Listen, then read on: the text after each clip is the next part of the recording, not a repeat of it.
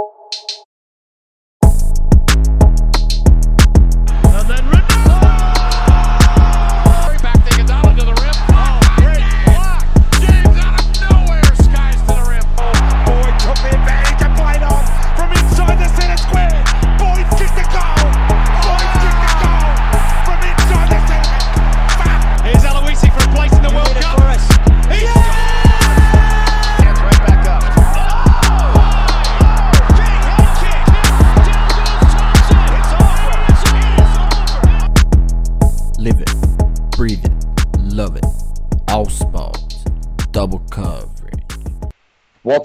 ladies and gentlemen? Welcome to Double Coverage. We hope you're still living, loving, and breathing sport. I am Dom, and once again with the great man, Saucy, starting to get that majestic beard going. How you going, mate? What is going on, Domo? We're back in the new year with our Happy first podcast. So happy New Year on the on on that front, and to the double coverage family out there. Happy New Year to you as well.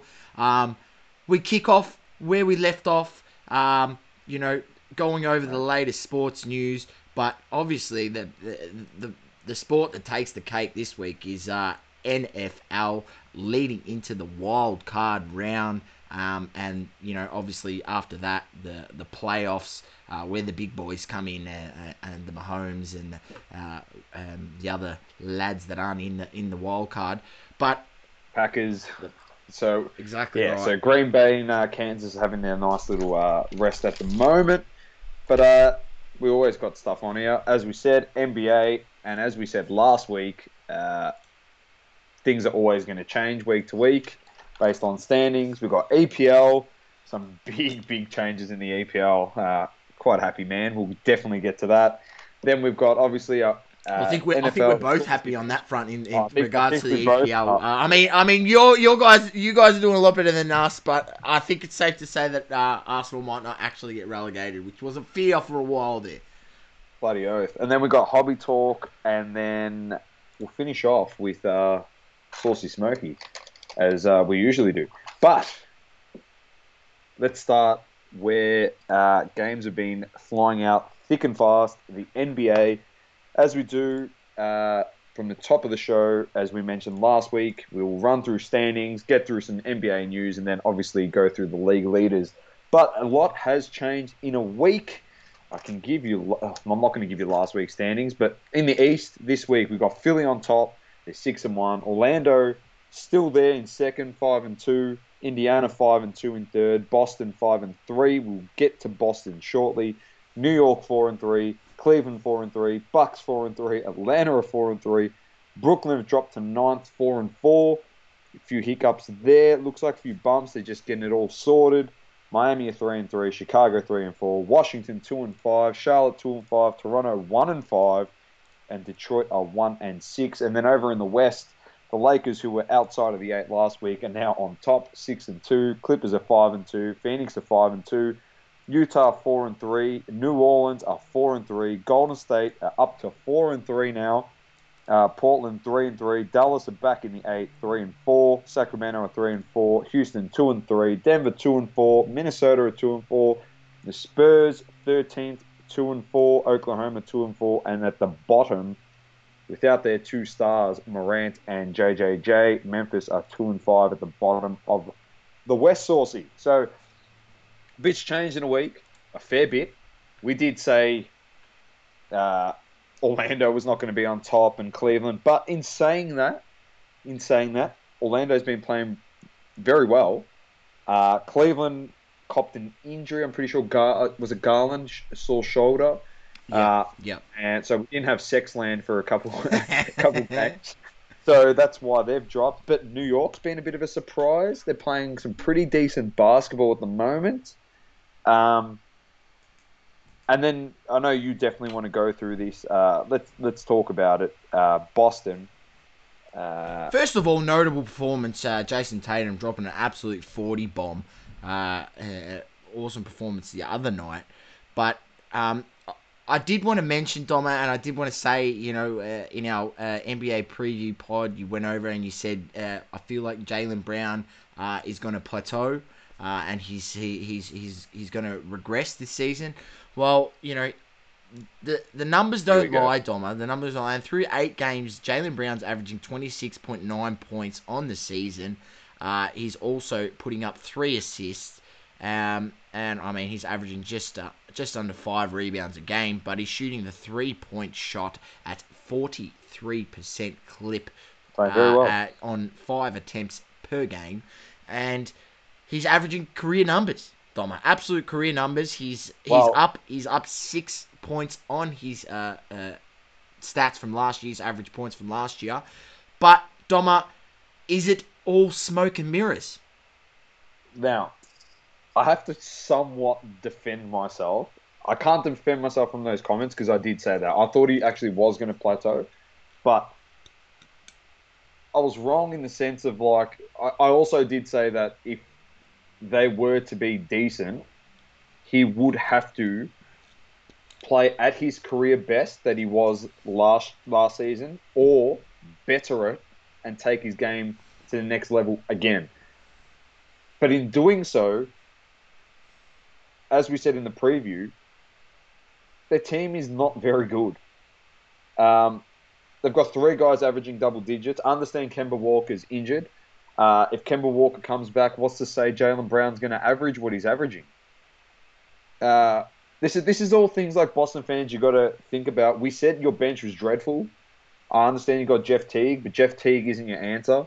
Um, as we said last season, even in the bubble, when it was coming towards the end against Miami, we even said that you're probably best off keeping Gordon Hayward and making him play off the bench. So you got an offensive guy off the bench, and then adding Teague would have been good because then you've got another guy that can score. Your bench is more is, is stacked now because you've got Hayward and him coming off there. So We said that do they do they have Theis starting or Tristan Thompson Ti- starting? uh, I'm pretty sure Ty starts. Right. So their highest scoring guy off the bench is is is uh, Payton Pritchard with average points of uh, eight point six a game. So they do not have a guy coming off the bench that's averaging double digits. That's that's the thing because uh, we said that what's going to the exact same thing we keep saying about Boston is they'll stay in it because they play great defense. That's why they will always be up there. And as much as we like ragging on the East, the East is actually pretty strong now when you look into it. But they play great defense. That's what's going to keep them there. The thing that we said that's not going to like if you I understand Boston fans, you're probably happy about some of these young kids and this and that, but you can't win it. As simple as that. You got no one coming off your bench like that can shoot in double digits. I'm pretty sure Teague will probably average that. It's on a- Live, Kawhi's just missed the game tying shot, uh, and and and the Clippers go down to the Spurs, one sixteen to one thirteen, and I've just watched it there. Kawhi had the shot to uh, send it to OT, fadeaway jumper from three, guarded by Demar Derozan. Great defense. It's probably not the best shot uh, you could have gotten with five and a half seconds left on the clock uh, before to get it off, but he did get a look, and he missed. So uh, Oh, Kawhi not so Hey, clutch you're not today. hit- you're not going to hit them all. Uh, but I don't know. We'll see what happens with Boston. Like like we keep saying, it's very early. It's just I understand you can gel and have a decent bench, but the bench is just young kids or a couple years into their career, and Jeff Teague and Tristan Thompson. And Tristan Thompson isn't a scorer. Yep. Like No, you, Like, we, I- I we've, we've, we've don't know. spoken about this, Dom, man, and I think I think that that's why I mentioned is it all smoke and mirrors. Like, I mean, uh, I think it is. uh, Jaylen Brown, he's obviously putting up career numbers, but you know, for them to be any have any success this season, he has to put up those type of numbers. Like, you know, you go have a look at Gordon Hayward. Gordon Hayward is averaging 19 points with the the Charlotte Hornets. If they kept him and even just bought him off the bench, and he again gives you 19, 20 points off the bench, think about how much better that team looks already. If you were saying that, right? So that's why that second that's why it, it, it amazed me that they they they traded him, um, and that they you know uh, uh, they couldn't find some way to keep him on because I feel that that was that's where they're going to get found out when it comes to the to the the better teams or in the playoffs is when that bench unit comes in that second unit when they can't have Jaylen Brown and Tatum on the floor at once and they've only got to put one on the floor and they can you know double team that other guy. I mean even with Kemba coming back, you know Kemba's really uh, showed last year in the playoffs he was not really up to it. Um, you know, he, he wasn't really up to that playoff basketball. I mean, does that change this year? We'll find out. You know, when they get there, we, we think they're going to get the play into the playoffs, uh, and we think they should be in the top three, four seeds. Doma, um, you know, uh, it would probably be underachieving if they don't get in the top four seeds, in my opinion. I I'll be honest with you. I don't see Boston being in the top four seeds. You don't, you can't, you you don't see them being in the top four seeds. No, I reckon Indiana's better than Boston. It's freaking ridiculous as I'm sounding now, but I genuinely reckon Indi- Indiana's bench. My boy Devontae Sabonis. Just- Indiana's bench is exactly the same as Boston's bench. They just got randoms, but at least they got guys that are can be considered as vets. They know how to win if they have to. Like yeah, I just I genuinely reckon Indiana's got a better team. Uh, Philly's definitely better than Boston. Bucks are better than Boston. Atlanta, I reckon, are better than Boston. Uh, you got to think about Atlanta. Like they got Bogdanovich is playing off the bench. Gallo's been hurt. He hasn't even really played yet. Rondo's still out. Like you remember, like just think about getting Gallinari back, another vet. Imagine if Gallo comes off the bench with Rondo, and the unit is Rondo with Gallo and Bogdanovich. Like that's that, in my opinion, is a very very strong bench to back up what they've been putting out there with Cam Reddish, who's taking his defending to a whole nother level. He's been very very good and this season. I, I, and I tell you what, who's uh, very uh, going sliding under the radar is uh, DeAndre Hunter. Uh, yeah, DeAndre. that bloke can ball, and I think he's gonna. We're gonna see some improvements out of him that uh, are gonna surprise some people this season. You know, I've watched. I've watched intently uh, some of those Atlanta games, and I, I will mention. Uh, I put out a tweet. Uh, uh, about Atlanta's win over the Nets, it was really convincing, and it was like their defense. I mean, you got to remember KD and Kyrie both played that game, and they still got the W. Um, and their defense which is you know what I rag on about so much uh, with Atlanta, stood up, and it didn't just That's it. stand up for one quarter; it stood up for four quarters.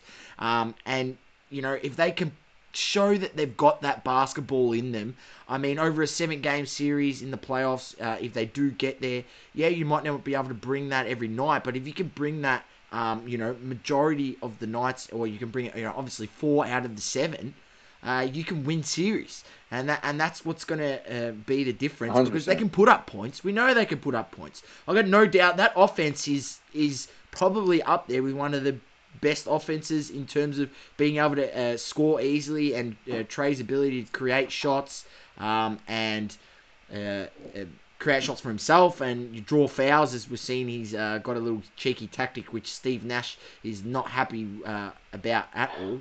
He was absolutely drilling the, the referees in that game. But um, it's the defense. So if that can improve this season and what they've shown in the small sample size we've seen thus far has improved um, you know, they, we need guys to step up, and I think DeAndre Hunter one is definitely going to be one of those Yeah. guys. And just like we said, just remember there's a couple vets that aren't even playing yet. So let's just go to the West and have a look what's panning out there. Clippers are now five and three as they just lost to uh, San Antonio. So San Antonio is going to jump up to tenth seed in the West now.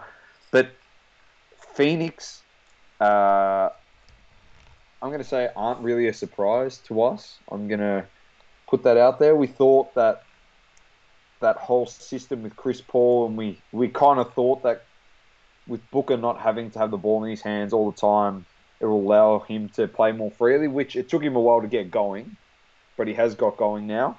But we also said that Chris Paul and uh, DeAndre Ayton were going to look like uh, Steve Nash and Stoudemire at uh, the Phoenix Suns. Ayton's having a career season. He's playing very, very well.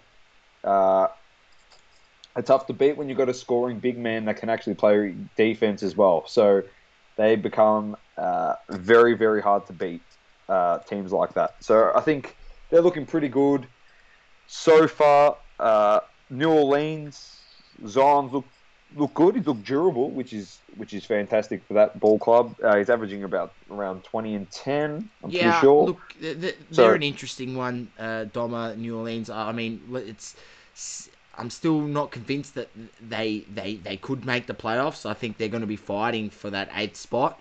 Um, Brandon Ingram has proven that you know he he is uh, going to be one of that next level talents. Um, and you know they're the two guys that you're building around Brandon Ingram and Zion. I'm still amazed with some of the the play calling in terms of um, you know when they late in games, close games, they they go away from Zion. They sort of give give all the the onus on Brandon Ingram uh, making jump shots or playmaking.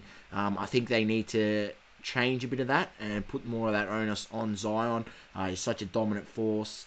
Um, so yeah, it's, it's Yeah, definitely. It's, it's it'll be interesting. It'll be interesting to see how they fare out. Um, you know, obviously always watching Pelican games with interest uh, to see how bad Lonzo Ball is shooting from three, first of all, and second of all, uh, seeing how well uh, Big Z is playing, but also Bi because uh, I've got you know, a couple of BI rookies uh, that I've uh, stashed away. Uh, was actually picking up his. I picked up one of his optic uh, purple uh, prisms, uh, PSA 10.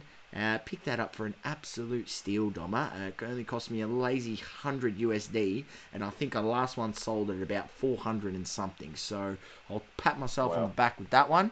Um, but Very back nice. onto DeAndre Hunter. I just, as I was mentioning him, I was like, you know what? I'm going to look up his card prices and just see what's happened to the man.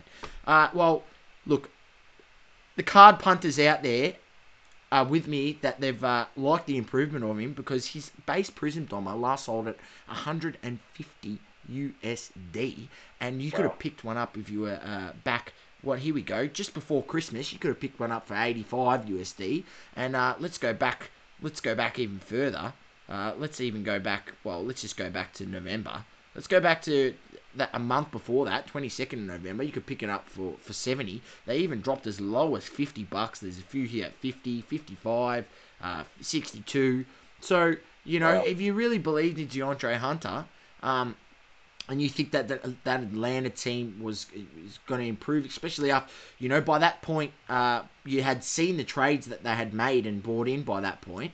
Uh, so you know we spoke about these a few weeks ago. You could have been picking up his card for you know ninety bucks, less than hundred, and you know you would have already uh, made fifty percent profit at this point. And if he keeps going the way he's going, I can't see why his base prism it, uh, doesn't get up to around two hundred, uh, which I think would be you know, overpriced at that point because uh, we'll bring it back when I bring it back to my Smoky uh, that I'm going to give out later, which which isn't a new Smoky. It's just a rehash of another Smoky because uh, I don't see a point giving a new Smoky when this card hasn't moved from uh, when I previously gave it. So we'll we'll talk about it at that point. But moving on. Yeah, definitely. Uh, a few other interesting things. Uh, Giannis had a big night. He had a 43 point game. Uh, Luka's come back and he's starting to play some good basketball now. He's had a couple triple doubles. Um, and they're winning. Dallas is obviously moving up again. He hasn't got Porzingis. Uh, they can't win it, as we said. They need that veteran point point guard. Like a Jrue Holiday would have been perfect for that team. Um, LeBron's looking pretty good. Giannis is shooting the three at, a, at an absolutely astounding twenty five percent. Yeah, well, he's So he, he's he, he's uh, he's average. He's, he's shooting five attempts a game, which is the highest he's ever shot it in his whole career, and he's shooting a, a career worst percentage. Oh, actually, in his second year, he shot fifteen percent. Let's, uh, the, the word of advice is stop. You got it's. Giannis should know this. People in the franchise should know this. It go. It works in from under the basket, out. If that makes sense. Layups, post, mid range, then threes. It should be mid ranges. He should be learning. Don't worry about your three. Like you got guys in your team that hit that.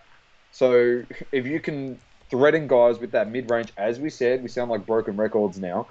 If you can threaten guys and then drive in and then kick it out to guys that can shoot, you become unstoppable. Because then people are going to have to double team you, triple team you if you if you can hit your mid range. But anyway, until that happens, they can't. Uh, and uh, just just another quick one on that Dallas team. You know they're starting to get some wins, but you know I spoke about last season. You had Tim Hardaway Jr. Uh, and uh, Dorian Finney- Finney-Smith having career Yep. years. Dorian Finney-Smith in his first seven games is shooting 28% from three. Last year he shot 37%, and the year before that he shot 31. So his career year was seven, 37 from three. He's now shooting at 28%, Doma. So he's back to the old Finney-Smith that we know and love. Uh, the one that can't shoot threes. So I spoke about it. You know, these guys have to keep up that performance for Yeah. for Dallas to have any chance And to even and win a playoff Curry. series.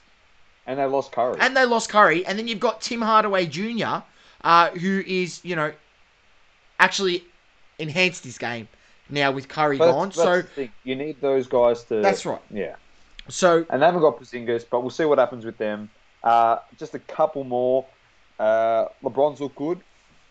Uh, He's looked a little Lakers- bit sluggish in games, but you know it's it's the goat. Uh, today I watched him uh, against uh, the Grizzlies. Uh, it was really slow, and then come fourth quarter, he just put on absolute show. yeah. Uh, so he's doing well. Curry uh, 62. shut up every yeah, shut ev- everyone up the other day uh, with his 62. I know he cops a lot of flack. Uh, he's one guy that Sauce and I will never give him fl- flack for his gameplay because we know how good he is. So I don't understand how you think a guy like him, who's a shooter, could come back and just be useless. Like he's a gun. Like uh, people say he's overrated. I disagree. I reckon he's one of the greatest shooters ever. And uh, yeah, 30 yesterday, I'm pretty sure, and they won that game as well. He had 62, and they won that game. He's going to have to have a big year because, as we said, He's gonna have to have an MVP Yeah. type season for Yeah. them to um, make it Make the play- make it to the playoffs. First of all, yeah, uh, they can't win. Uh, no, they had ca- Klay they can't win it. then They we, can't win we it. We start talking a different story if they had Klay Klay Thompson. that's right. Not not winning it, but potential potentially being a threat. Uh, and then the last thing, uh, a bit of shit news uh, for Aussie Dante Exum, potential Achilles injury. Ah. Uh, his uh, horror career in the NBA with injury has is continuing. Uh, not great. We don't like seeing anyone get injured. Full stop. But uh, especially Exum, who's had a rotten, rotten run with injury. So all the best to him. And as we end off our NBA segment, we just go to the league leaders for the week. Uh, points per game, James Harden on top with 33, Curry with 32, Bradley Beal 30.6, Trae Young 28.6, and KD's there 28.2. Rebounds, Andre Drummond got 14.1 for the season, Gobert 13.7, Embiid 12.3, Clint Capela, another guy picked up by Atlanta, he's got 12, Valanciunas 11.7. The assists, I can't believe I'm saying that Nikola Jokic is leading the assists with 12.8. What Russell Westbrook, uh, he's averaging a triple double. He's 11.8 assists. Give us the favorite, the, the stat you gave me before, where he's what he's he's three games he's had a triple double and they've lost all three games. Nah, four games out of triple double. Uh, they've lost two games that he didn't play. They won one, lost one. And then the game that he played and he had, I think it was like 24 12, but he only had uh, five rebounds or five assists. They won because he didn't get a triple double. So it's a matter of five rebounds or five assists and they lose that game. And then the last one, blocks. Miles Turner's averaging 3.6, which is great for Indiana. Uh, and the rest of them there. 2.2 to Ba- Boucher from Toronto. They're terrible. Gobert 2.2. Christian Wood playing pretty good. Uh, two blocks a game. And Andre Drummond uh, one point. There's one thing I'd mention about Christian Wood is people have gone absolutely bananas for his rookie card. He only has one rookie card, and it's out of uh, the uh, Donruss set. And Doma, people have gone nuts over this guy. I have no idea why. He's he's he's no he- like you know he's not like an Anthony Anthony Davis type big, but you know I've seen his his Donruss cards selling for bananas amounts. Uh, ladies and gents, just settle down. Like the guy is 25. Uh, he's probably going to be like a strong, uh, you know, role playing big man in the league. player. Just He's a just role a role player. player. Uh, his prices should not be demanding that sort of money. Um, if you're buying it right now, you are going to get burnt severely. So don't buy. Uh, if you've got them, sell them right now. Quick, get them out the door. Buy Kobe rookies. And- Yeah, and the positive, uh, yeah, you know, Demarcus Cousin also did get text for the first time and uh, ejected, which is fantastic. At least he's back to his old ways. Uh, but that's it for the NBA. We'll see how it pans out once again over the next week, and we'll bring it to you uh, next Wednesday. Any updates? But uh, coming up next, oh, we've got some juicy EPL to get through, so stay tuned.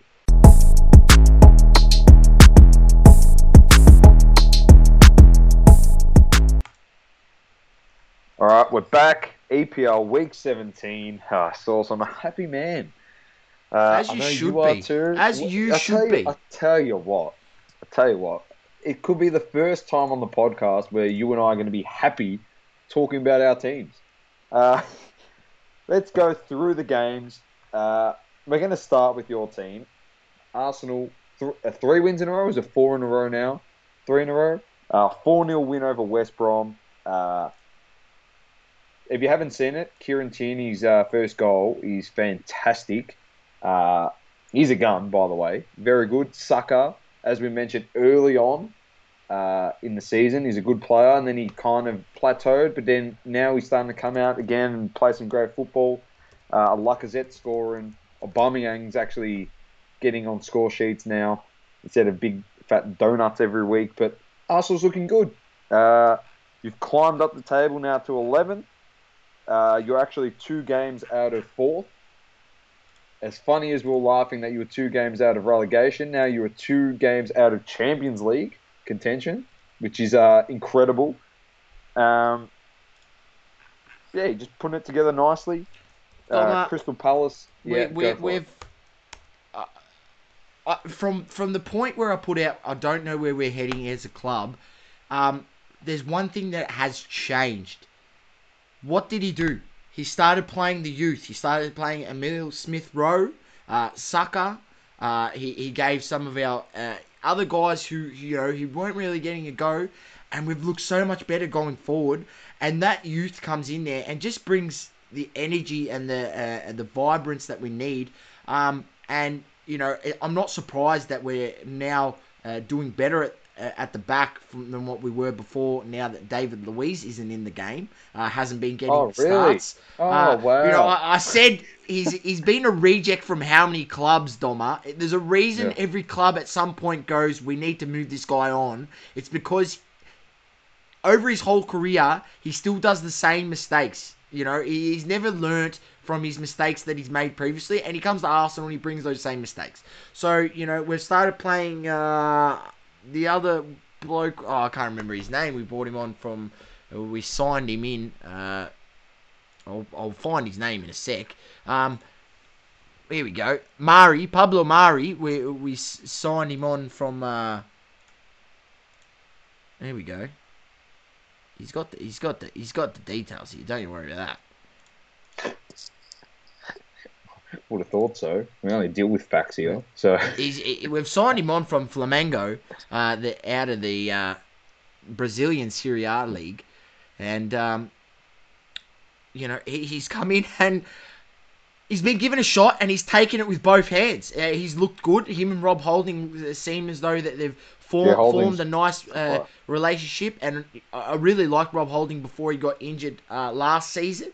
Uh, he was he was playing a lot of first team football, uh, and I think he's probably a centre back of the future. So he's got to keep playing, and it's but the defense wasn't really what I was worried about, even with all those problems, David Luiz and, and those sort of things. It was more the attack because we couldn't create chances. But what the hell has changed in the last three games?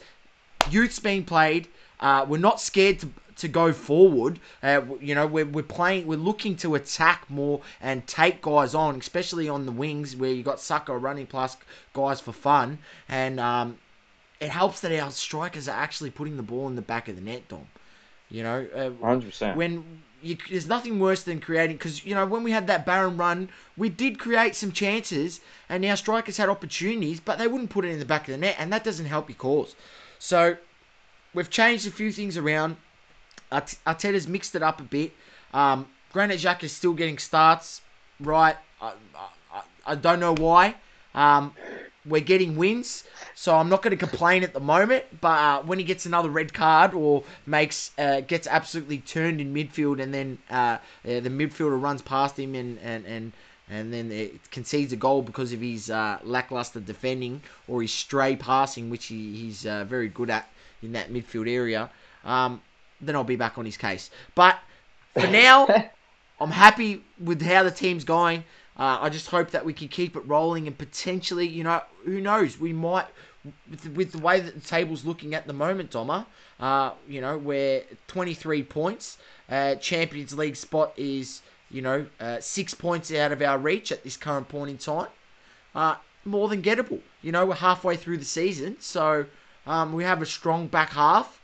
Uh, it's it's Definitely, it's it's not out of reach, mate. Definitely not. it's out not of out of reach. Um, You're playing. Confidence is huge in in sport, and you've got that momentum train uh, well and true, well and truly going now. Um, potentially, we see this with a lot of teams. You find ways to win now with confidence. Uh, I know my boys are doing it. United. I know Man City are doing it now. Uh, but when you lose a lot, a la what you were doing at the start of the season, uh, it's hard to find the wins. You hit posts, uh, nothing goes your way. But all it takes, like we said, just a couple wins to get the momentum going, and it can change your whole season around. And it is still early on, as this season is very, very close.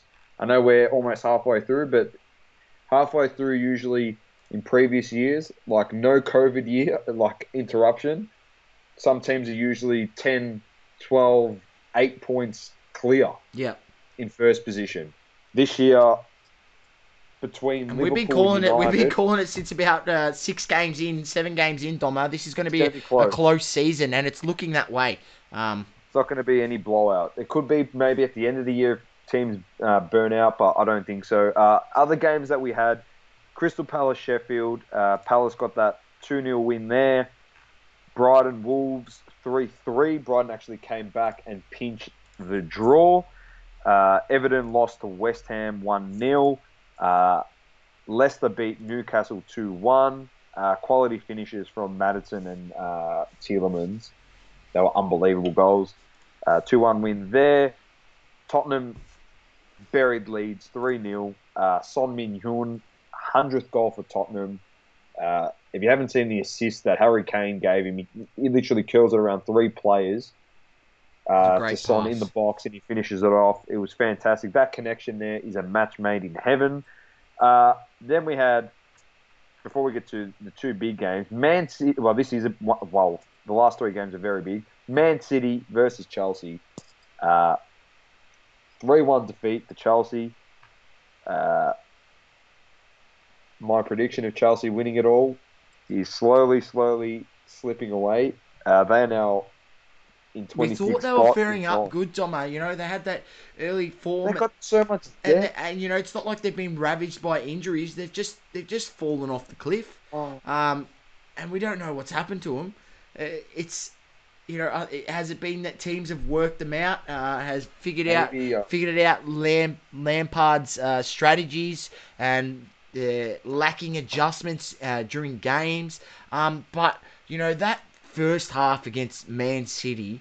You know, it was literally like I, I, I genuinely thought I was watching, you know, Man City versus like uh, a Sheffield United. Uh, you know, Chelsea couldn't even get on the ball. Uh, they looked, you know, That- terrible at times. man. They, they they couldn't they couldn't uh, create uh, clear cut chances, and then If you, they, and if then you that, haven't seen, and yeah. then the goal that they conceded on the counter attack, where you Yeah, know from a that was what I was gonna bring corner, uh, That was a literally getting, uh, you know, Their last man, their last man was N'Golo Kante, who went to kick it. I don't know what he was doing with that pass. Anyway, he kicked it straight to the Man City guy. He plays Raheem Sterling, but he plays Raheem Sterling against Kante as the last man, behind halfway. So obviously not offside. He kicks it right in front of him. Sterling cheated, like as as that's the saying in soccer. You cheat, cheat to go to goal because he's behind the halfway line. Can't get caught offside. Sprints on. Sterling almost fluffs it anyway. Well, he does fluff it. He goes one on one with the keeper, takes it out to the wing of the box, stuffs it up, then takes the ping, hits the bar, and then it drops to De Bruyne. Uh, let's be honest. Oh no, not to De Bruyne, to someone else who shoots it, and then it drops to De Bruyne. He's not missing it. When you get three bloody gimme goes at the goal, so they score that. But it's just the whole setup, like Sauce is saying, off a corner. If you've got N'Golo Kante, the smallest player on the field, is like your last man, and he's not even a defender, it's pretty poor. It's yeah. just to leave yourself there. that wide open. You know, you're two 0 down. You can't afford to score a goal to, to stay in the. You know, uh, concede another one to to go three 0 uh, uh, before half time. Like that's just unexcusable. You know, you're pretty much you've lost the game in a half of football. I know. Dreadful. Absolutely dreadful. Uh, they're really capitulating at the moment. We'll see what happens. People are already calling for Lampard's job. Well, I This did see an interesting. I did is- see an interesting graphic, um, uh, on Instagram, uh, about uh, under the Roman Abramovich era at Chelsea, Lampard is actually averaging the least amount of points of any manager ever under Roman Abramovich's uh, Chelsea reign. So that doesn't look good for Lampard, even though you know he's a club legend. We've known old Yeah. Roman over there at Chelsea to be very, very, very quick on the firing trigger. Um, He definitely so, is. He definitely is. You know, I don't. I don't. Yeah. I don't. Know. he, oh, I would be worried I'm for not, his I'm not job. one for. I'm not one for club legends. You know me. Even that you know, United's got one. I tell you what, everyone calling for Lampard sounds like me on this podcast calling for Solskjaer. But hey, I tell you what, I'll get put in my place now because United are equal first. With a game in hand. But I'm I'm only being, getting put into place because we're playing really well. I don't put that to to Solskjaer, as I said last week. I reckon it's literally the whole culture of the club. Fernandes, they're really just gelling really well now. Uh, but we'll get to that game. We beat Villa two one. Um, it looks like United's next recruit during this month of January, Jack Grealish, who absolutely dominated in that game. If you have not watched it, he dominated for Aston Villa looks like uh, he will be coming to United. Uh, and in true United fashion, we could have got him for 40 million pounds, uh, 40 million euro before the season started. And it looks like we're going to have to do uh, a good old fashioned Pogba, where we've got to pay him about 110 million, is what they want uh, Aston Villa.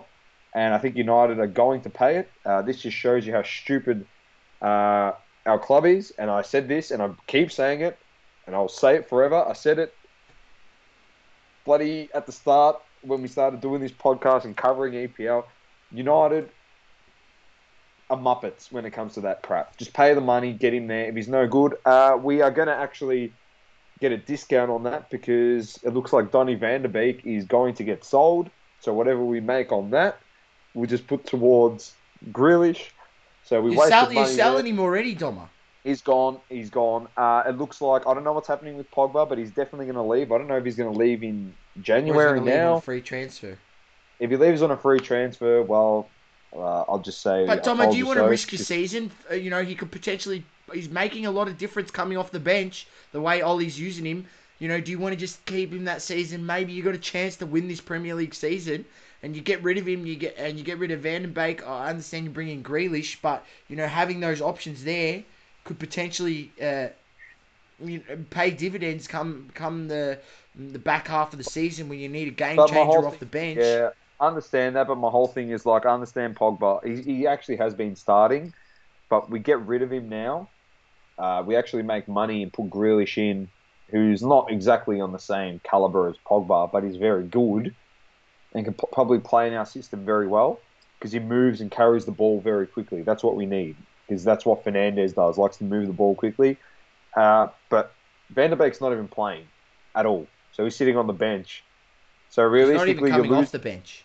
no, so you're losing a guy that's not even getting game time. Plus, and you're getting a guy that's going to play 100%. Get- And then you're going to lose Pogba. But if we lose Pogba, at least we're going to make money as a club opposed to losing him on a free transfer and losing out. What, so why did you buy him if you're not going to play him? I just, I honestly just think that they thought that he was going to fit the system, um, but it, he hasn't. I, I still am of the, I don't know, the, the belief that he does fit the system. It's just we don't play him. That's why we don't. We're not reaping the rewards of Donny Van de Beek. When he played Champions League football for us, he was actually very good.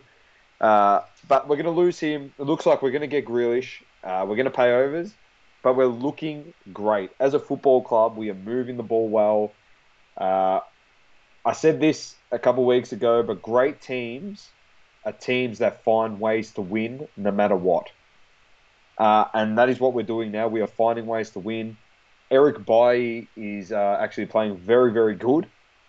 Uh, United put something out on their socials saying he's dominated these last three games. I'm just going to put it out there. Uh, I watched him against Leicester. He was dreadful. Uh, so anyway, I don't know what they're watching. Come here and we'll give you we'll give you the facts, mate. He was absolute shit house. I actually thought we are going to concede every time the ball went near him. But uh, he played very well in the Aston Villa game. Credit to him. Credit to the boys. Credit to the club. Starting like getting it together. Solskjaer did say in his post-match interview that it is gelling and it is coming together, and I do agree with him. Uh, and then obviously the last game of the round, uh, United needed Liverpool to at least draw or lose, uh, and Southampton got the win. Uh, Danny Ings finishing off a lovely goal, chipping the keeper into Nice the top finish. corner. Fantastic, fantastic finish, and that puts Liverpool and United equal first with United a game in hand. Uh, the funny thing is, Man City actually have two games in hand that people aren't actually talking about, and if they win those two games, uh, they will leapfrog uh, Liverpool as well. Uh, a lot of people aren't talking about it because United's right on the tails. Leicester's looking good as well. So I'll run through the table quickly. Liverpool 33 points in first, United second in 33 points, Leicester 32 points in third, Tottenham 29, City 29, Southampton 29, Everton 29. Villa also have two games in hand on 26, so they potentially could go to 32 points. Uh, Chelsea 26 points in ninth. West Ham 10th on 26. Arsenal are 11th on 23. Leeds 23 in 12th. Wolves and Crystal Palace both on 22. Newcastle on 19. Burnley on 16. Brighton on 14. Fulham on 11. They haven't played in a while, Fulham, as COVID uh, COVID outbreaks. So they've had the last two games postponed. West Brom on 8. And Sheffield are definitely getting relegated on 2 points. Uh, no games to run through for next week, as there is no games. Sorry, sorry, this week, as there's no games for the EPL. But on a great note, to sign off the segment, as I did last week, we got some Ronaldo news, which we love. We love giving goat updates. Uh, he's a well, was officially the second highest goal scorer in the history of football, eclipsing uh, Pele during the week. I say was because uh, Pele was quick to change his 755 career goals on his Instagram profile to over 1,200 goals now. He uh, happened to find 500 goals out of nowhere. he was taking the absolute piss out of uh, Ronaldo by doing that. But congratulations to Ronaldo. Messi's not too far away. He's only uh, about 30 goals, I think, behind Ronaldo, or 20 goals behind Ronaldo. So let's be honest, it looks like those two potentially will either be one and two or two and three uh, all time in goal scoring in the history of football. Uh, it is actually, as much as I give Messi shit on this podcast, it is uh, a credit to actually be able to live in a time where you're getting to watch potentially two of the greatest players to ever uh, lace them up. Uh, it's a privilege and uh, just enjoy them. Enjoy it while it lasts. But yeah, that's uh, EPL, mate. Coming up next, Saucy. We got some NFL. We got some wild card round. Massive. So let's get into next.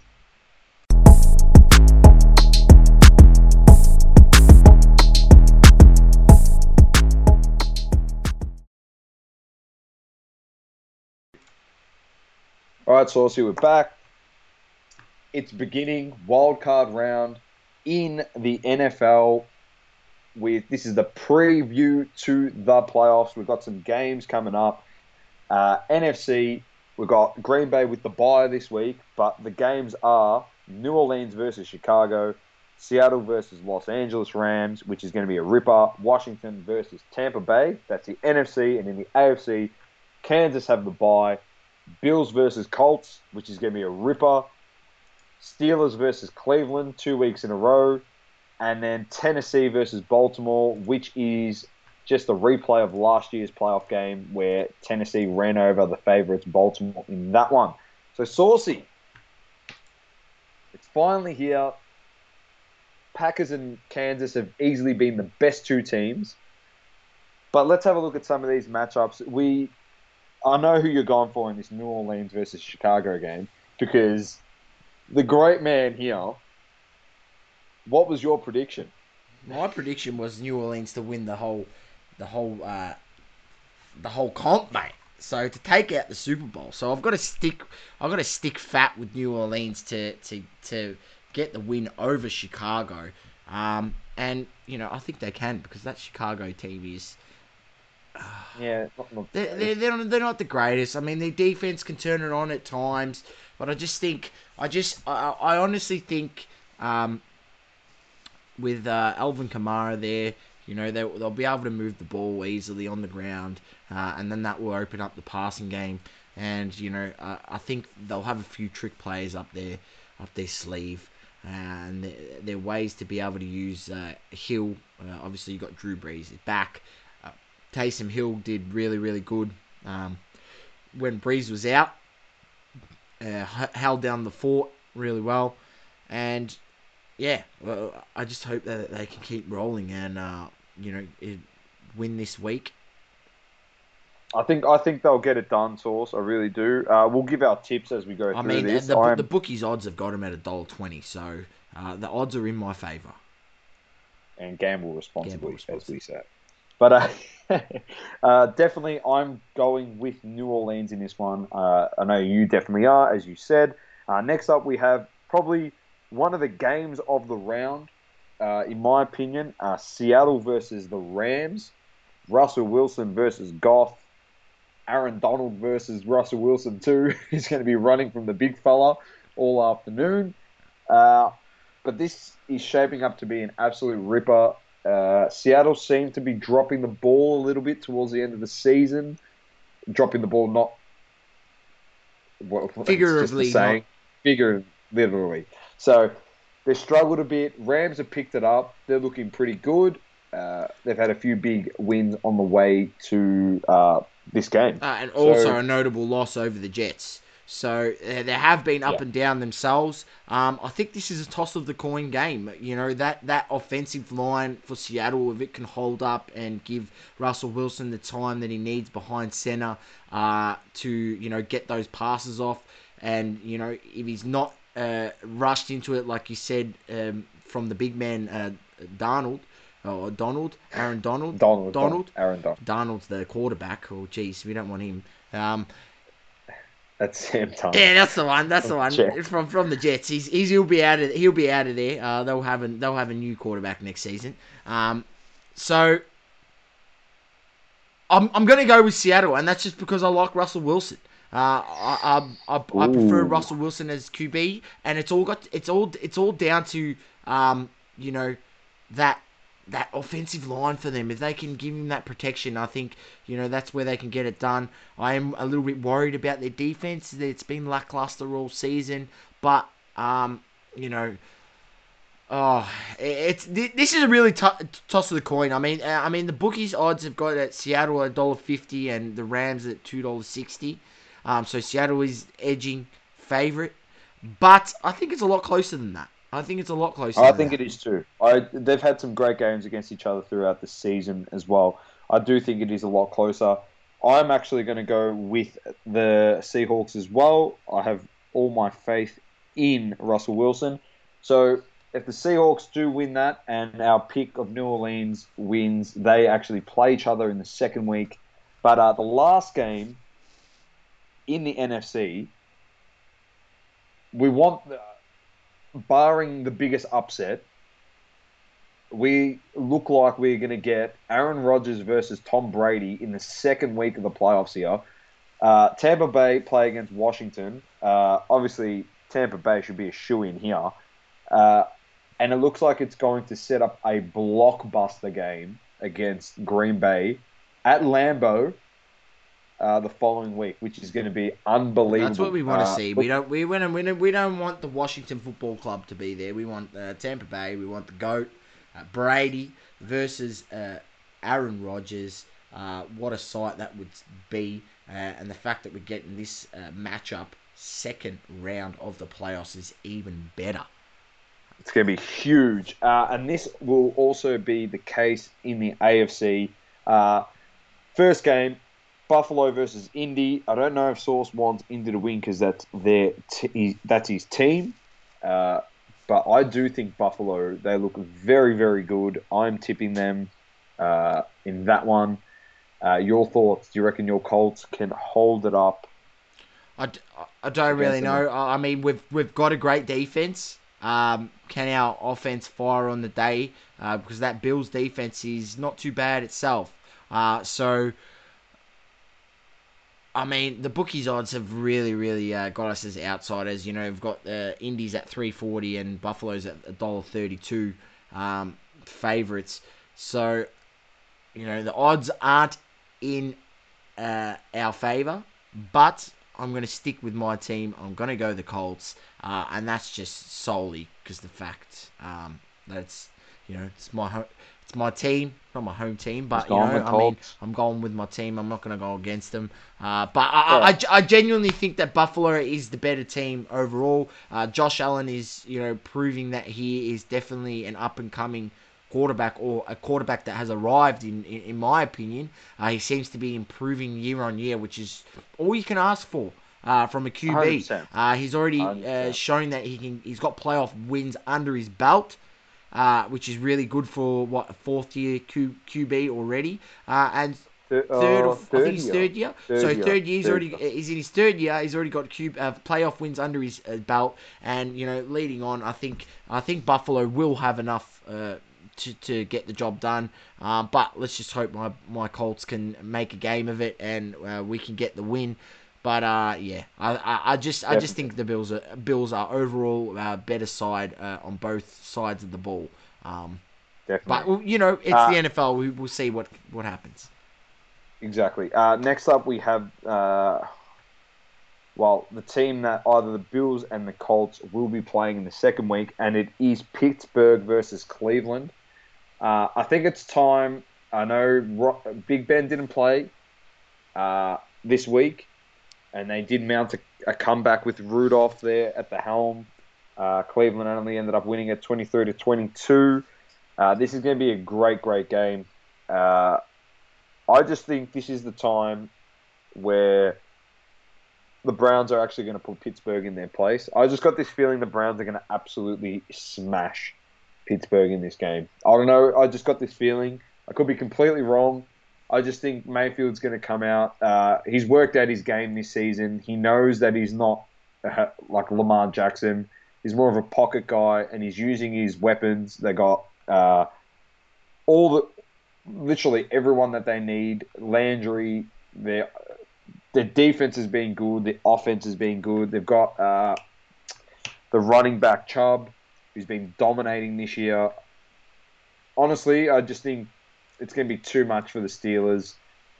The only thing that's going against them is uh, Big Ben thrives and lives for games like this. Uh, that's his makeup as a quarterback. It's not the first time he's seen a game like this, clearly. So his uh, veteran experience could be the thing to get this uh, Pittsburgh team over the line. But I'm going Cleveland in an absolute rout. I'm, I'm saying three TDs. Wow, I wouldn't go that far. I wouldn't go I, that I'm, far. going, I'm going three TDs. That's a I don't know call. why. I just I got this feeling. He's, jeez, he's just he's, he's put that one on the tee and absolutely hit it out of the park. And, I, and you know me, I, I just reckon Mayfield's not that good either. But I just reckon they're gonna. Doma, uh, I'm I am completely on the absolute flip side, and I said this at the start of the season with you know Big Ben can stay healthy and they rested him up last week and what they lost by one point. Uh, you're telling me that Big Ben ain't a at least a TD difference. Uh, thank you very much. He's probably about a ten point difference when you put him uh, and Randolph together. You know, uh, it's literally night and day in the quality of quarterback you're putting out in the field. Uh, so Pittsburgh Steelers will win this comfortably by a TD plus. I'm going by a TD plus. Uh, this is, you know, they they had a, few hiccups during the season, um, but let's see if they can put it together and you know uh, keep the Browns where they belong, and that's not very far into the playoffs. Bang! He's just called it. He shut me down here. We'll definitely see. Uh, and then the last game here, we got Tennessee versus Baltimore, which is going to be a fantastic game. The winner of this plays the Kansas City Chiefs, so we can potentially get uh, Ravens versus Chiefs in the first week of the of the second week of the playoffs, which will be unbelievable. Uh, I think I think Baltimore really worked out their identity. Um, towards the end of this season. I think they're going to be too much to handle for Tennessee. But in saying that, Tennessee have been very good on the back end as well. I'm just going Baltimore. I think they got uh, a chip on their shoulder against these guys last year uh, and getting knocked out by uh, Tannehill and Derrick Henry in the in the playoffs. I just think they'll come back bigger and better than ever, and not for anything. As a organization, losing to a team, the hurt, you actually get to make it up again by playing that team the following year in the playoffs. Like the stars have aligned for you to prove that you are better than them and that they just had your number on the day. Because I think Baltimore was the better team anyway. But um, I genuinely do reckon uh, Baltimore will uh, come up come up big in this one and get the get the W and play the Chiefs in the in the next week, which will be fantastic. Yeah, Dom, I think it's going to be a closer game than people think. Um, it's, I mean, it's it's playoff football, so it's you know it's going to Yeah. be close regardless. Uh, but both these teams have shown at times brilliance. Uh, we've seen some some great wins by Tennessee Titans where they've absolutely uh, walloped some teams, uh, put the sword uh, well and truly through the heart. And then we've seen uh, games where they've just been absolutely lackluster, and we've seen much the same from from the Ravens. Uh, at times they've been polarizing, and at times they've been very underwhelming. Uh, so um, we expect both teams to get up for the occasion. Uh, if you're not up for playoff uh, football, what are you doing in the National Football League? Because uh, these are the moments you should be living for as a player uh, to get to this stage of the season. Uh, this is why you play the game. Um, so, who's going to win? Well, the bookies have actually got Baltimore as the favourites uh, by three points, and I'm going to stick with that uh, because their Yeah, their away yeah. record this season is really really good. It's uh, six and two on the road, um, and they are in their last ten games they are seven and three against the spread. So I'm going to take that minus three on the spread, uh, and you know for them to win by a field goal, I think that's more than reasonable. Um, but Lamar Jackson, he's got to he's, he's got to put in an MVP type game, and, and uh, he's he's got to uh, step up uh, where he failed last season uh, in the Yeah. playoffs, and you know if he can, then he can show that he's elevating his game to that next level. Uh, that's you know going to be able to get more and more playoff wins for his franchise, and hopefully one day, uh, you know, secure the the main prize, which is uh, the Vince Lombardi Trophy. Bang. Very nice. There you go. So we got New Orleans. Both of us have picked New Orleans in the, the Saints versus Bears game. Uh, both gone Seattle against the Rams. Both gone Tampa Bay against Washington. Uh, so I've gone Buffalo against Indy. Sauce has gone his boys, the Colts. I've gone the Browns against Pittsburgh. Sauce has gone Pittsburgh, and we've both gone for the Ravens against the Titans. Looking forward to this week, man. It's gonna be awesome. So stay tuned and definitely tune in to those games. But uh, coming up next, bit of hobby talk. Got some good stuff coming up.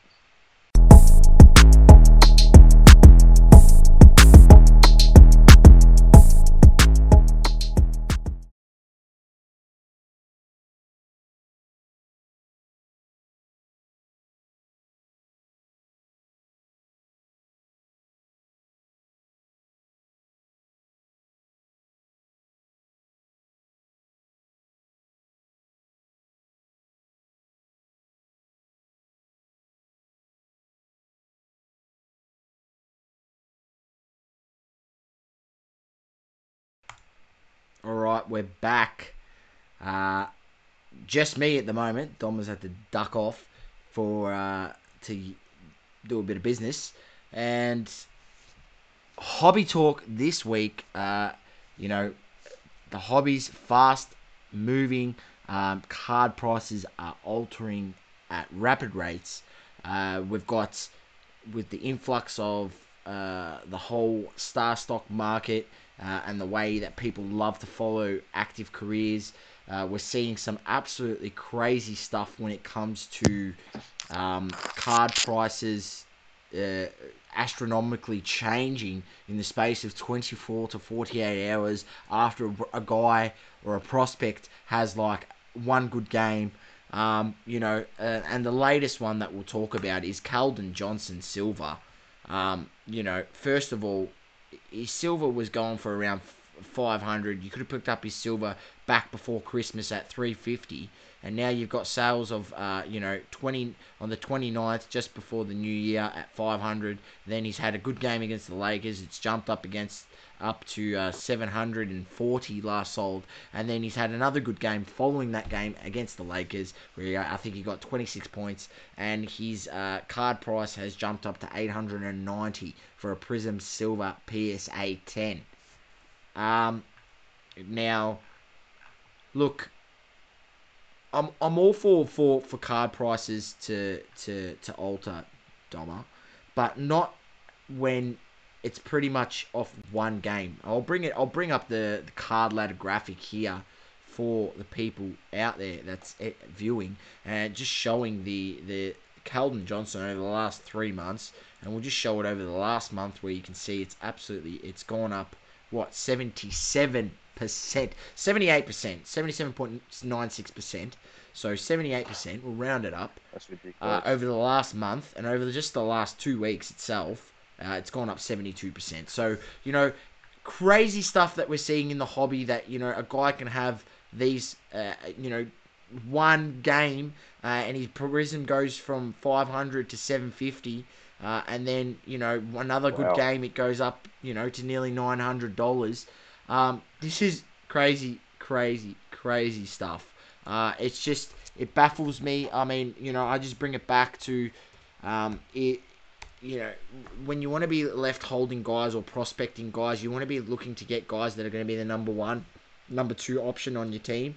Is Calvin Johnson at this current point number one or number two option? No, he's not. Could he develop into that? Yes, maybe. But you need to see that that's what the Spurs franchise want uh, and, and that's what they're going to try to do. Because if that's the case, then yeah, you want to be buying him. But you know, those those current prices. I mean, you've got Jaren Jackson's silver uh, is only going PSA 10. I'll be bringing it back to Jaren Jackson because you know when we're talking about card uh, prices and and card. Um, you know how uh, there's other influences other than just the guy's performance that impact it. Um, look no further than Jaren Jackson. You know, his last sold uh, went for 620. So you're now telling me that Keldon Johnson, pretty much based off what he done last season, which wasn't much, and then now just these two small games, he's worth more than Jaren Jackson's uh, Prism Silver PSA 10. I th- I would rather have Jaren Jackson. Jaren Jackson's uh, the number two guy on his Uh, team. yep. You've got Ja Morant on that team as well. Um, where you know there's that many collectors of Ja Morant, there's that much attention on Ja Morant. Um, you know you've got uh, you know he's he's the the number one or number two guy out of that draft. Um, you know which way it's going to go in the future, we don't know. Um, by Dom's call, it's Ja Morant is the guy. So you know by having him there, there's going to be so much attention on that Memphis team going into the future. That's going to get a lot of attention for Jaren Jackson. Is Keldon Johnson in the future going to get that same attention? Probably not. Spurs franchise. You know, doesn't have that number one pick to it or number two pick around it in Ja Morant. And, you know, there's, Ja Morant just, the draw of it, the draw of Ja Morant in the hobby is unbelievable. You know, there's like so many people out there. I've seen some amazing Ja Morant collections. Um, and I c- and I understand why. He, his gameplay is polarizing. He's uh, attacks the rim uh, fear, uh, relentlessly. But, yeah. And The thing, the thing that you get with like a Zion and Ja, I understand Zion had everything and Ja had like word around them before they even got drafted. But the pulling ticket is the fact that Zion is the number one pick and that Ja is the number two pick. And when you have a number one pick and a number two pick, people are going to look at them in the hobby because they go, they should be the two best players. Then the way that that, that pick that they've uh, been chosen chosen at, then transitions onto the basketball court and they play as if they are the one and two pick and they are that good. That that's what makes hobbyists go, oh shit, yeah, this is a great investment. These are the guys I want to collect because they're playing as good as a one, as good as a two, if not superseding. Well, Zion hasn't really done it yet. Like he's the number one pick, but he's not the best player yet. Like Ja, before he got hurt, was playing as if he should have been the number one guy in that draft class, averaging 44. He was dominating. He got injured, but he was killing it. But that that's the draw of the player. They're polarizing figures. And as Source is saying, if Tim Duncan at the Spurs couldn't be a polarizing figure, what makes you think Calvin Johnson is going to be the next one? They had Kawhi, they got the Calvin Johnson now, but they had David Robinson, they had Tim Duncan, they had Ginobili, they had Parker. What makes you think that Calvin Johnson is going to be that guy? Like he's good. He's a good buy and sell guy now. It's not a guy to put all your eggs in the basket for. Well, Dobber, I will just say, you know, you mentioned that name, Tim Duncan. So I just bought him up on Card Ladder, and we go have a look at his, uh, you know, Topps. Uh, you know, just his paper rookie, uh, Topps uh, PSA 10 uh, with a pop report of 665. Uh, last sold for 685. So you so, so you're telling me that Keldon Johnson, I understand it's his, his silver variant, Silver. but when you go have a look at Zion's uh, silver pop report, which is well up over PSA 10, is well up over a thousand. We can go have a look in a second. I'll give you the exact number.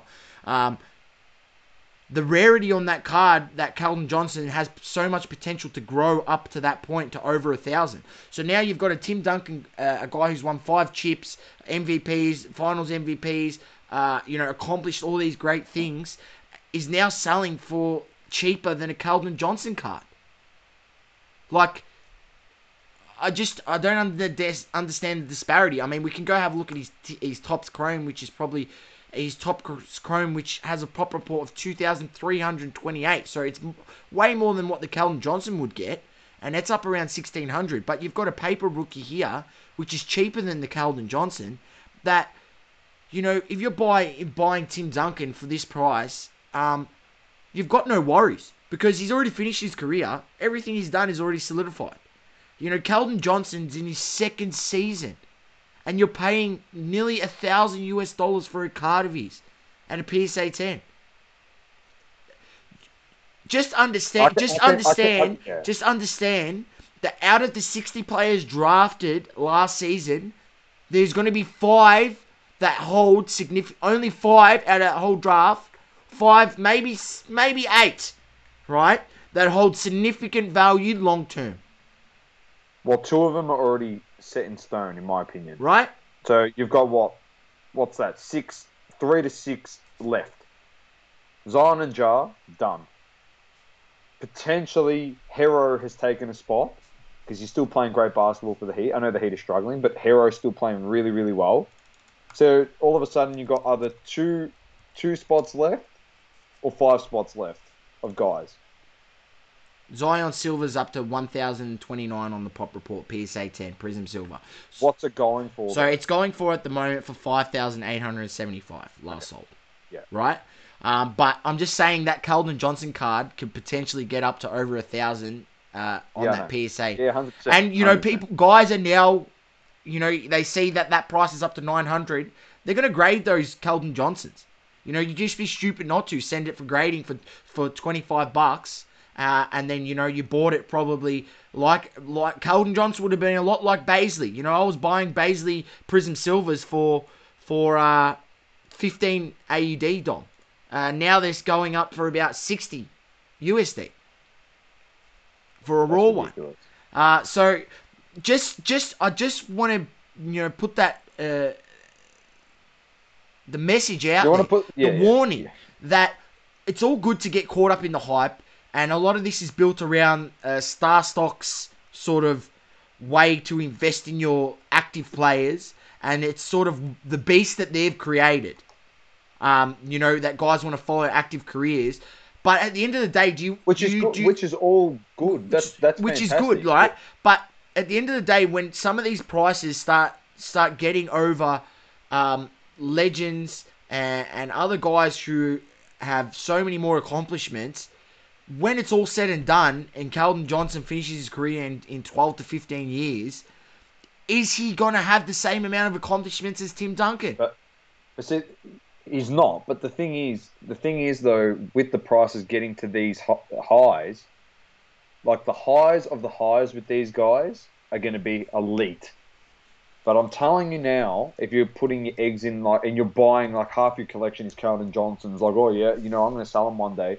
The highs are real high, but the lows on these cards are you're going to lose absolutely everything, everything. Like you're going to have to sell cards in your PC to make the money back that you've lost on this card. That's what we're trying to say. Where you've got Duncan and stuff, all these guys haven't even got to their highs yet. In in our opinion, all the vintage guys are practically at their lows. So they can only get better. And Duncan's going to go up astronomically once he gets inducted into the Hall of Fame. So, but the, the highs are unbelievable. The lows are game over. Like at the moment, the highs for Zion are great. If he gets a really, really bad injury, it could happen to anyone. I know it's just like projecting here. But his high is at 5k. He's low, if he gets hurt, that could be a 50% discount overnight. That's what we're trying to say. You might make money on that 50% discount from in terms of like what you paid for the card originally, but in terms of like maximizing the full profits, it could hurt you in the long run. That's why we keep saying diversify, diversify, diversify. Don't get sucked in to a lot of these players. You've got to try and get these guys before they become something. You can't just go, oh, tomorrow I'm going to go buy a PSA 10 to Calvin Johnson for a grand. Do you reckon that's a good purchase? Do you reckon that's a good purchase? Yeah, th- I'm going to say no. and that and look and that's just what I I just want to tell people like if I've got Calvin Johnson cards, I'm selling them. Like I, I think I've got one base prism that I happen to get in a random team break, and I you know I got Spurs, and I've got a Calvin Johnson base prism. Now I'm gonna look at it. I'm gonna be like, you know, see if it's worth grading. If it's not worth grading, I might not even grade it. I might even just sell it. You know, the fact that I can just I can literally uh, get thirty dollars for a, a base uh, Calvin Johnson Prism card is amazing because you could have literally bought his. People were selling his base Prism cards for like two bucks. Right, literally one, two, three dollars. Even Rui Hachimura, uh, you could have bought his uh, when when release just came out. Those months sort of after the release, uh, you know, I seen for ages that the highest people were selling Rui base Prism cards was six bucks. They're now selling for thirty yeah. bucks, Dom. Rui's been okay this season, but he's not. He could be one of those guys. He's actually got the potential there. He looks pretty good, Rui. But uh, all I'm saying is, like, if you're coming into the hobby and you go, "Oh, this guy's killing it," like, fuck. I'm, I'll tell you one thing. Like, if you know your basketball and you know your sport, a lot of it is just you, you're getting into caught up in the hype, as Source said at the top of the the segment.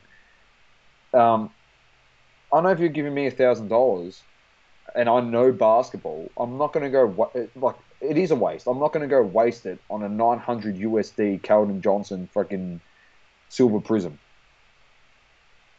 I'm going to get that thousand dollars and diversify it. It might be some second year guys that I can get their cards that I think you know what that they'll go up in value. I might find some Ja Morants that are reasonable. I might get a couple Zions. Like they'll go up over time to get to that to that value but I'll also put in some vintage in there.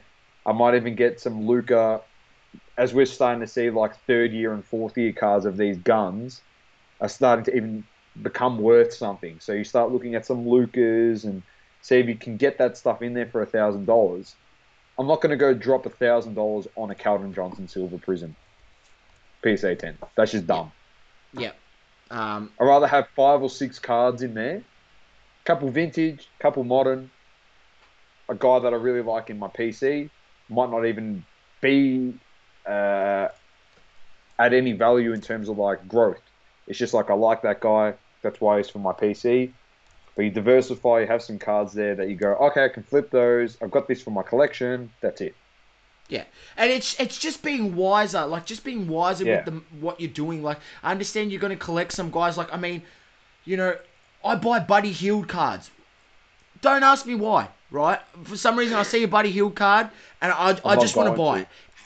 Do I think that Buddy Hield's going to hold value long term? No, but like, will I buy like a you know a, you know a numbered Buddy Hield from you know last year? that I see, like an optic card or an optic uh, uh, colored card that I see that I like, or a, a nice action shot I see of him, yeah, I'll buy it. Like if it's a few bucks or whatever. But like that, that's different to going and spending pretty much nearly 1k on a Keldon Johnson rookie when if you take that 1k and think about all of the other potential guys or legends or, other stuff you could put that 1k into, you could you could do so much more with that thousand dollars than buying that just one Keldon Johnson uh, Prism Silver PSA 10. So it's just like, you know, do you want to get the most out of your investment into basketball cards or sports cards, or do you just want to buy the cards and get them because there's potential if you buy that card at 900, it's very, very, very, very low chance that Carlton Johnson. Even though you know I don't want to hate on Carlton Johnson, but there's a, We're not hating We're on not hating, hating on him in, at all. We're At just all. saying in the scheme of the hobby, um, just think about long term in five to seven years time. If you're still want, holding that Calvin Johnson card, what's it going to be? Is he is he go, is he going to be Spurs' next guy? If you love him and you like PCing him and you want to spend that on the card, by all means, go for your life. It's definitely not Really? not a net a. No, don't just don't buy Calvin Johnson right now. He's overinflated. If you really want to buy him, wait till he comes back down to around the five hundred dollar mark. I think he'll get back down there. Um, but yeah, at the moment now, everyone is literally Oh, rushing. I know guys that had Calvin Johnson sitting in their boxes. They've scrambled through him, overlooked him, packed him, and sent him to PSA on a five day. To get him back, you know, you get him back within 15 days, I think, on a five day right? To then quickly put them up on eBay to capitalize on this opportunity. Now, if people are doing that, what does it tell you about about the Keldon Johnson cards at the moment? It's just a hype train. Your money while it lasts. Exactly. So we've seen this story before. We've seen it before. You know, Happened with Bol Bol. It happened with Michael Porter Jr. happened with happened THT. with THT. KZ Okpala when he hit bloody seven ga- threes in a preseason game. Like, come on. You got to start using like we've got to start using our heads. A gotta start more. using our Uh, head. but We'll move on. There has been a lot of car jumps, uh, and this is going to happen. But we'll This is the beast that's being as possible. created, and uh, I think this is ripe for We'll and opportunity. And. I'll just put it out there. I came up with yeah. an idea, which was to to start a Star stock account and you know make a video series on how well I can pretty much day trade on Star Stock and see where it goes. So, uh, you know, it's something that I think that I might do. Uh, if it's something that you, you you- people out there you hear this and you think it's good idea, like DM us and say, yeah, we want you to do it because I, I think it would be a really cool video series um, to come up with this idea to to you know this is the beast that they've created. Let's see if I can exploit the beast and, and turn my hundred dollars that I put in there at the beginning to well, I mean, you get five, ten dollars for free if you you use a, a promo code uh, out there. You there's heaps of them. You put in five dollars, you get ten dollars. So you start with fifteen automatically. But I'll put in a hundred uh, and just see where that takes Hey, me. maybe, maybe that's what you do. We'll do that. Don't worry about your NFL uh, return on investment. We'll do the star stock. That'd be good. Uh, it's definitely something we can chat about and have uh, Saucy Have a put play. on a series on our YouTube channel and chuck it on our IGTV, and we'll see how we go. But some other news we've had. Uh, obviously, thanks to Card Ladder for that. They've actually updated their website. Uh, they got some new merch, uh, which looks great. So shout out to them. Great work by themselves. Um, Cherry also, I say Cherry, is probably on Panini's website, but Cherry drops stuff straight away as soon as it uh, comes out in terms of news. But they put up uh, the Premier League Prism preview on their social It looks socials. really nice, good. Doma. Looks very, very nice. So uh, looking forward to that. Um, one thing I'm going to follow up actually because, uh, and I'll talk about it next week during Hobby Talk. You might have the answer for me right now before we get into a couple other things. But Topps F1, did it ever surface? It was meant to come out start of December. It's been delayed. Delayed. All right. It's been delayed. Yeah, I've I've seen it. I, I believe I believe I've seen um. I've seen word on Instagram that it has been delayed. Where that has been delayed to 100%, I'm not exactly sure. We'll find out some more details. Write that down, Domo, and we'll, we'll share something on our Instagram uh, about the Yeah. release on it. Definitely. Uh, a couple other things. Uh, Lil P uh, on the news in Miami. Uh, Saucy give him a bit of a rundown there so that he got an interview. Yeah, he got an interview that- about obviously the resurgence in sports cards uh, over the last 12 months. Uh, you know, uh, not for anything. I mean, I wish I lived in, in the US and had the access to stock that Little P had because I would probably be one of the best breakers in the game. Uh, but unfortunately, I don't have the access to stock that Lil P has, uh, nor do I have the connections that he's made through his uh, days at Pool Wax. Um, but good on him. awesome. I mean, he's only 18 or 19, Dom 18, I think. And, uh, I mean, He's killing he's it. killing it. He's making more money than any 18 year old could ever think of. I mean, other than, uh, you know, obviously in, uh, Insta famous and TikTok famous people. But, you know, doing He's- breaking yeah, cards, uh, in terms ass. of breaking cards, he, he's breaking it with the best of them.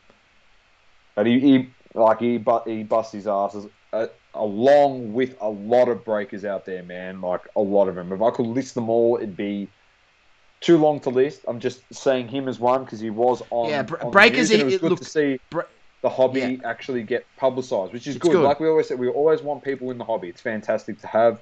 Uh, but yeah, it is hard work. A lot of people said, yeah, breakers, yeah, there's no work in it. Well, okay, if you're staying up and working 14 hours on a stream and you're selling stuff and you do that consecutive days in a row, potentially some people do it five days a week and you you think it's like light work, but you got to know your product, you got to know the cards, you got to have people to buy your product. Oh, if you, if, You, you got to ship your cards. if you're a shit, if you're a there's shit breaker, you, people are quick to jump on you. You know, if you don't know Yeah. the product, if you don't know those sorts of things, Yeah. uh, you know, you got to make sure you're informed.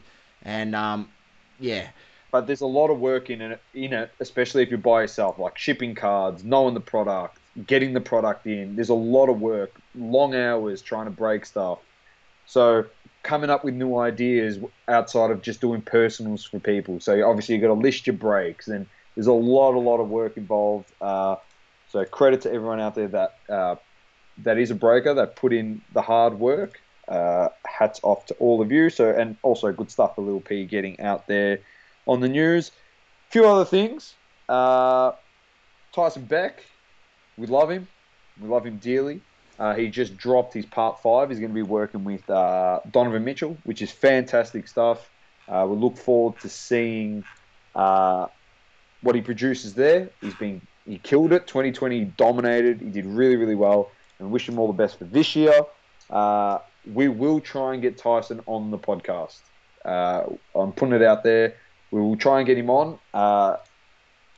Tyson's been great with us with our communication. It's just obviously we'll try and work out a time that suits both of us, and we'll try and get that sorted for you. We've got a few questions. Obviously, we want to ask him, and if you've listened to our podcast with uh, Buster and Sean Mike Kelly, you will understand the, the few things that Source and I have started to hint about card artists. Just putting it out there to people with a bigger following to help them understand also that there's potential for a lot of big things down the track, not just in sport, for people in different genres uh, around the world. Uh, and the last thing, we spoke about it briefly on the live. Uh, Saucy was very modest, but uh, he finally beat the, the, the sneaker flippers to buy some product during the week. he uh, can I get a hell yeah? Hell yeah. Some NFL Prism Blasters, NFL. Uh, got dropped on Zing uh, and Hot Commodity on his Saucy's collectibles. He actually, as Saucy always says, he's not the greedy one to go out and buy all the product. He will let people know. He got on there and he was just like, oh, I'm getting through to checkout, and it was actually working, which for once is a bloody surprise. Uh, and then he put it out on his uh, IG story. Insta story. Uh, someone that flipped sneakers but also bought from Source in the past saw that, dropped it in a Discord group, and then in a matter of five minutes, it was all sold out. So that was great. but good work by you, mate. Like putting it out there. Honestly, it's a plug for yourself because uh, you got it out there. So and it actually helps some people get some product. Yeah. So I mean, uh, and, and this is always going to be the danger with, with with these guys, but not for anything. If they don't do it, someone else will do it. Um, it's just a matter of you know these guys now with the sneaker flippers, especially the ones that have been doing it for a while. They've got bankroll to burn. You know, they they've got you know in the sneaker flipping game, it's about buying the sneakers, flipping them as quick as you can for whatever the profit is, whether it be 20 bucks, 30, 40, 50. You know, sometimes you get lucky with sneakers and you can make 100 150 bucks off a pair, uh, depending on the type of sneaker or whatever. But for them, it's all about a numbers game and about keeping that money on rotation. So when uh, you know it came up the opportunity that they could pre-order these boxes, uh, boxes are supposed to come out in uh, about uh, 13th. They're supposed to be released uh, here uh, in Australia, even though they're already out in uh, the US. Um, but uh, our retailer of Zing is going to get them on, um, release them on the 13th.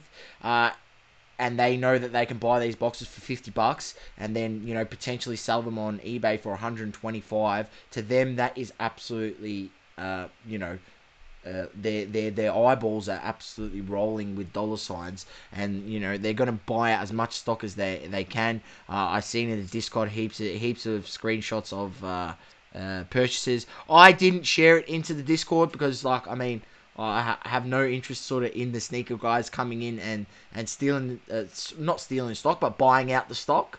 Uh, but at the end of the day, I can't stop uh, someone else. You know, there's not.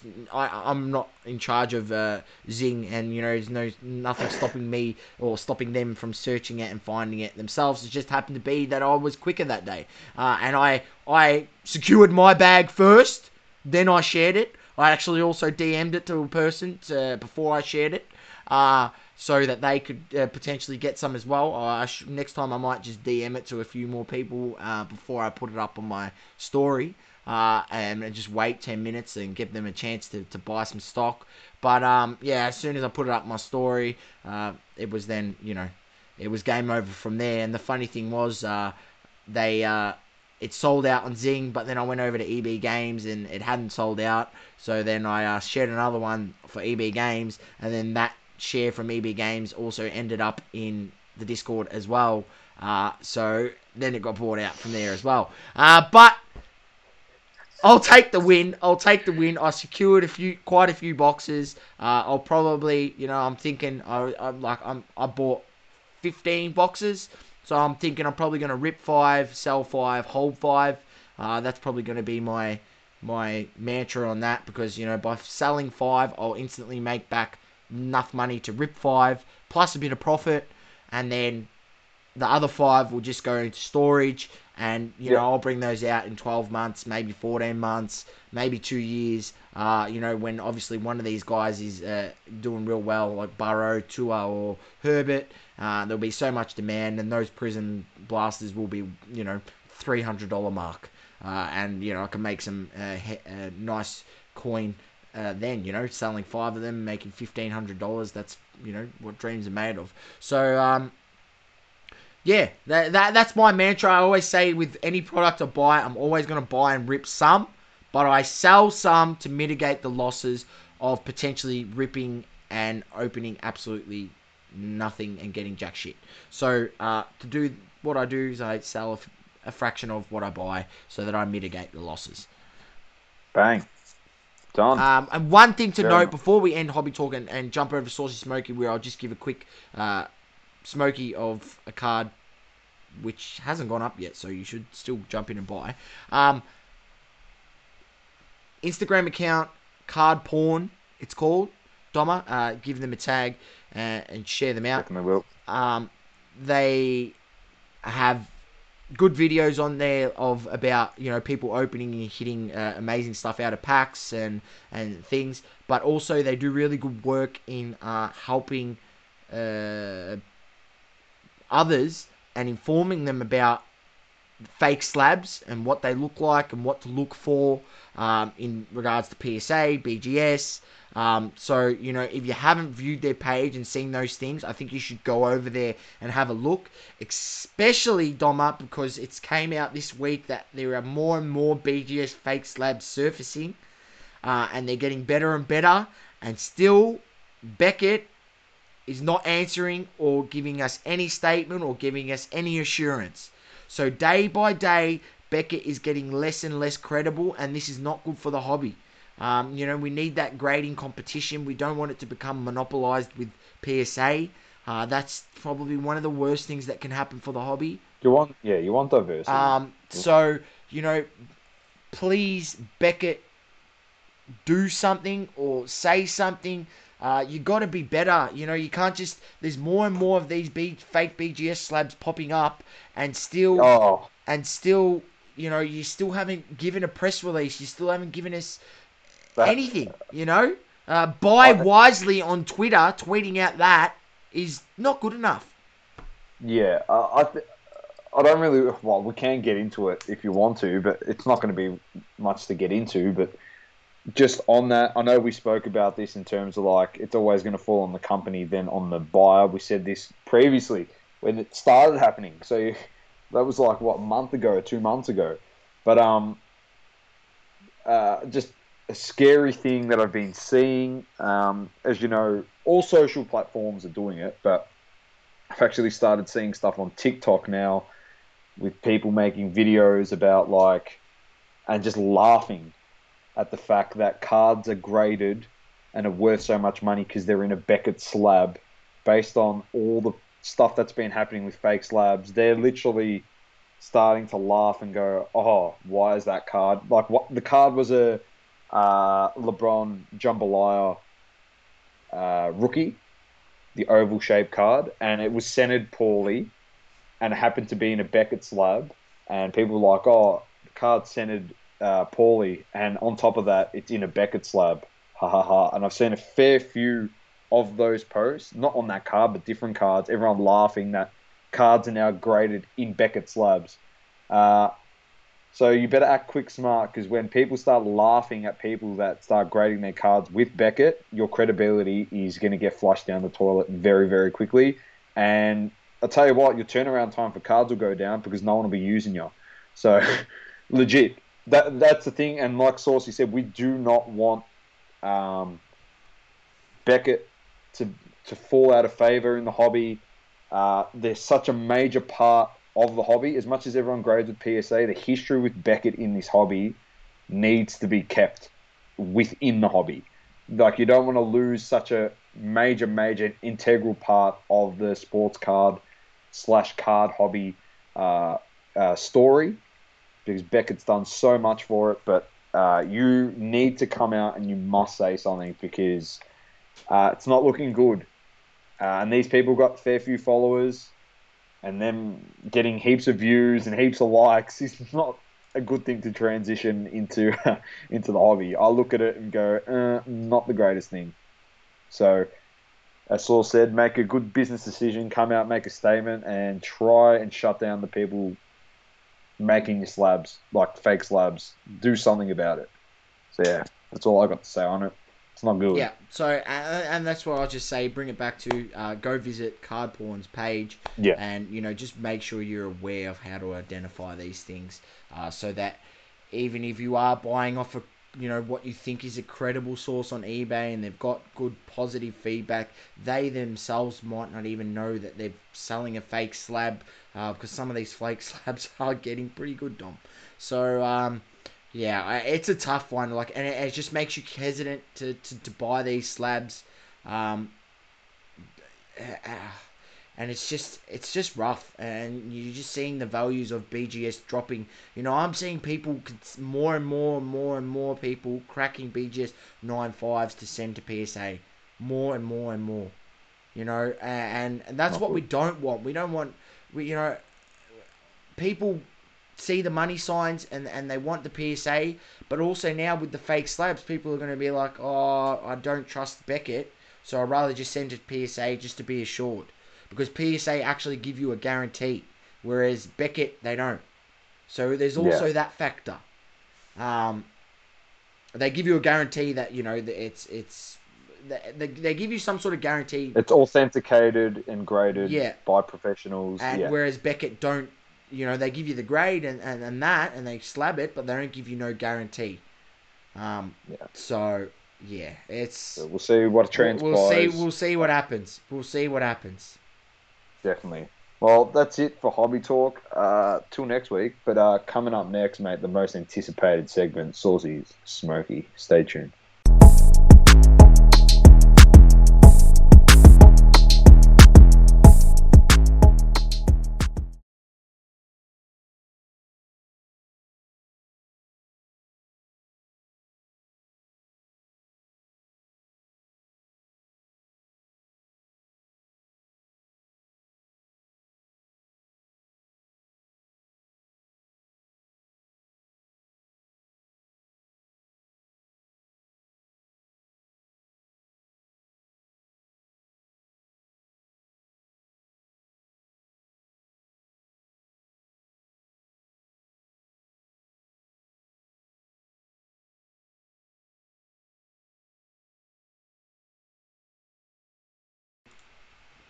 All right, we're back. The most anticipated segment of the show, Saucy Smoky. Uh, hit him with uh, the refresh button uh, this time. Not a newie, not a freshie, a refreshy. So get into it, mate. What have you got? Yeah. So I'll, I'll just I'll bring up this guy, and people are gonna be like, oh, he's back. He's back telling us to buy this guy again. Uh, he's one of my favourite players to buy, and I've already spoken about him on this podcast before. I brought him up in the previous segment. Um, but this guy here, I'll bring him up. I'll bring up his uh, card ladder graph, PSA 10. Jaren Jackson Jr. I'll, I'll just say it again, right? When you've got all of these guys uh, going, uh, coming up in price, you know, you've got Keldon Johnson now surpassing Jaren Jackson Jr. Uh, you've got the likes of Darius Bazley now getting up to Jaren Jackson Jr. range. When you compare those two guys, you're genuinely telling me that Darius Bazley and Keldon Johnson are going to be better than Jaren Jackson Jr. A guy who's already who's already the number two on his team. There's no, he's the number two. Ja Morant's number one. He's number two, right? He's he's base Prism PSA 10 Dom with a pop report of uh, 1064, which could grow uh, tremendously, but who knows because maybe a lot of guys didn't look after those base Prisms back then, so it might never get to as high as Lukas and Trae's. Um, Yeah. Because people didn't really feel like they wanted to grade uh, Jaren Jackson because they may have may have thought he's not going to be anything, uh, so therefore they didn't look after the cards. They just chucked him in a box or, you know, scuffed him. Uh, but he's, I mean, his last sold was for 197, but the ones selling preceding that have all been around just the eight 180 mark, you know, between 170 180. Now, I posted about this on around about the tw- tw- 22nd of December. So that was around about when this one was sold, which is 145. Now, in that time, it's say it's only gone up about what 40. So in the last three months, it's only gone up 39%, which is not that much. But we'll take that last sale, sale sort of out of it because that's that's been the first one that I've seen has been up near the 200. All of them recently have been all around the 180 mark. Rare, very rarely any getting past the 180. I'll be very interested to see the next sale on the card, whether it uh, is back around that 180. But I think you should be able to pick one up at around that price. Now, he's at that price and he hasn't played a game, Doma. Yep. So what happens? Because we've seen what happens with Keldon Johnson. We've seen what happens with uh, you know, other guys. SGA when he's played and hit a game winner, and Keldon Johnson when he got 26 points and 24 points the game before. What happened? His cards just went bananas, right? So you're telling me he hasn't he hasn't played a game. His cards haven't moved in price. You buy his card now. He comes back, he drops 25, drops 30, uh, maybe does like uh, last season where he drops seven three pointers in one quarter. You tell me, name another seven footer that can do that. There's not many out there, right? That could drop seven three pointers in a quarter and shoot se- uh, shoot freaking I don't know what he went nine from 13 for the game or something like that. He just has to have one game, and you can flip this card for another. It, it could literally go up to two, over 250. If you go back, I, I, I haven't got the uh, the numbers before or leading up to the bubble, but I believe he was up well up over 200. Have you got his silver? I'm interested to see the silver because I want to compare it to Keldon Johnson because he's already better than Keldon Johnson. Well, he's selling less than Keldon Johnson's. His last sold was 622. Bought. That's what I'm saying. He's a lot better because his second year, if you look at his stats in comparison, Keldon Johnson's second year stats to JJJ second year stats, JJJ was averaging like 20 and 10 Well, in his second Yeah, year, which is unbelievable. but Those he was stats- just uh, he was just he was just under, and and But it's unbelievable. But people have to understand that's a second. If you average bloody uh, twelve and ten as a big man in your NBA career, that's fantastic. You'll go down as oh he was a good player. But if you're the throwaway line, if you know basketball, people always say that guy was a gun. He was a twenty and ten guy as a big man. I know you've probably heard that saying before. Yeah. A lot of people say that. Oh, he was a 20 and 10 guy. He was a gun. So for him to get around that those stats in his second year is unbelievable. And he's already, as Saul said, he's the he, it's him and Morant's franchise. And that's what I'm. Memphis that's what I'm trying to say. Like you know, like Keldon Johnson, we don't even know if if Spurs that like he's going to be the man at that franchise. Whereas at Memphis, you already know the, who the two two It's guy guys are. We are building around these two guys, right? Well, you're going to see because potentially now, when in Morant, uh, they reckon.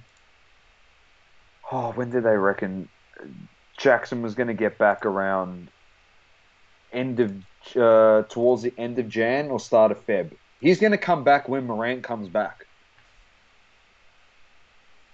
give or take, because Morant was three to five weeks. They might come back at exactly the same time, and you'll see what happens with that team. I, I guarantee you right now unless they want the bottom pick, they're not finishing last in the West. Well, do, I'll just give you an. I'll, There's no I'll chance just give you an interesting comparison because I've said this to people out there, and some people might criticize me, some people might think I'm crazy, but I've likened Jaren Jackson Oh, here we go.